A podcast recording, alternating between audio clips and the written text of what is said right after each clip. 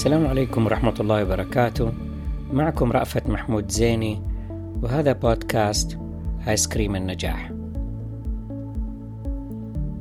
حلقة اليوم بعنوان أمريكا همبرجر وملوخية.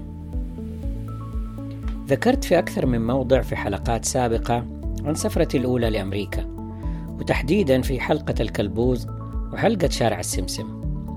أرجو ممن لم يستمع إليها أن يسمعها. وممن سمعها أن يعود الاستماع إليها. طرت إلى نيويورك مرافقا زوجة عمي وأبنائها الثلاث الصغار في أول رحلة لي لأمريكا في إجازة صيف الصف الأول ثانوي عام 1983 حاولت خلال الرحلة الطويلة بطائرة الجامبو أن أستمتع بكل شيء وآكل كل ما يقدم من وجبات وأشرب كل المشروبات. وصلنا نيويورك وكان عمي في استقبالنا لننتقل سريعا من مطار JFK إلى مطار صغير. ركبنا في طيارة كأنها باص. ندفع الفلوس فيها.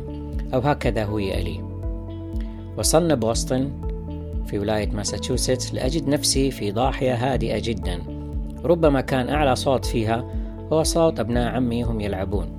والتي تخفت تماما عندما يعود عمي من برنامجه التدريبي في جامعة MIT نهاية اليوم. ليشاهد مسلسله المفضل Rich Man Poor Man أو الرجل الغني والرجل الفقير. والذي لم أكن أفهم أي كلمة منه سوى عنوانه.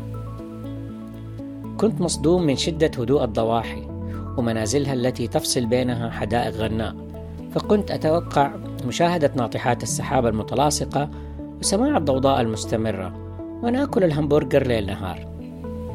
لم يطول انتظاري سوى بضعة أيام لتحصل زيارتي التاريخية الأولى لماكدونالدز والتي تبخر الحماس خلالها مع أول قضمة من التشيز برجر. فلم أدرك وجود عناصر خفية في البرجر مثل الخردل ال mustard والخيار المخلل ال pickles والتي لم أتقبل طعمها. فأقصى ما كنت أتوقعه آنذاك هو الكاتشب.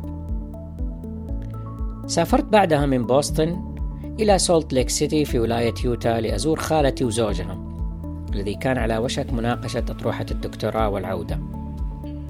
فوجئت بمساحة أمريكا المترامية من طول الرحلة واضطراري للتوقف في دالاس لأركب طائرة أخرى على طيران Continental وعمي حفظني جملة I have a connecting flight to Salt Lake City.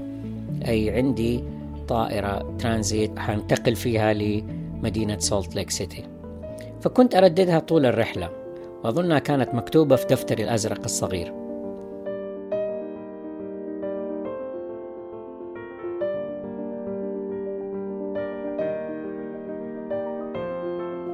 يوتا ولاية مختلفة ليس بها نفس خضرة وتقارب مدن وضواحي ماساتشوستس. استقبلتني خالتي وزوجها بوجبة عشاء ساخنة مكونة من الملوخية مع الرز الأبيض وإن ما خاب ظني معرق أو مختوم لحم.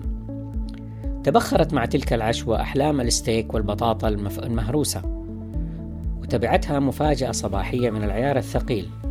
فالفطور كان فول تميس بيتي ونواشف جبنة وزيتون. وحتى أنني للحظة شعرت أني في بيتنا في مكة. وجلست أنتظر بفارغ الصبر زيارتنا لمطعم بيتزا كي يمكنني أن أثبت لأصحابي أني سافرت أمريكا من جد. بالمناسبة أنا أحب الفول والملوخية. ما هو بالضبط هذيك الفترة؟ وأتلذذ بطبخ خالتي حفظها الله حتى هذا اليوم.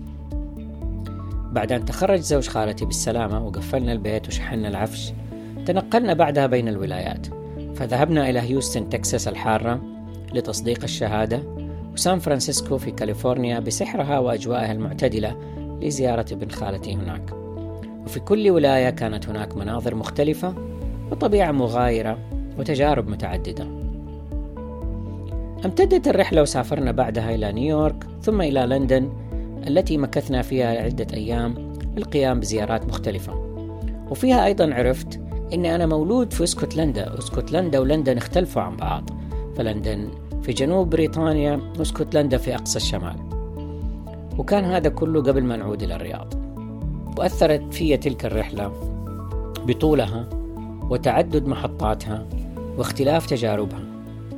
وبدأ يتشكل في وعي الصغير بأن التصورات والتعميمات المسبقة في معظم الأحيان خاطئة وتؤدي إلى مستويات من التوقعات قد تجلب الصدمات وأن السفر مدرسة حقيقية والتنوع والاختلاف هو سنة الله في كل الأماكن وعبر الأزمان. فأمريكا على سبيل المثال هدوء وضوضاء وضواحي صغيرة ناعسة وناطحات سحاب متلاصقة وبيتزا وفول وهمبرجر وملوخية كمان. وسلامتكم.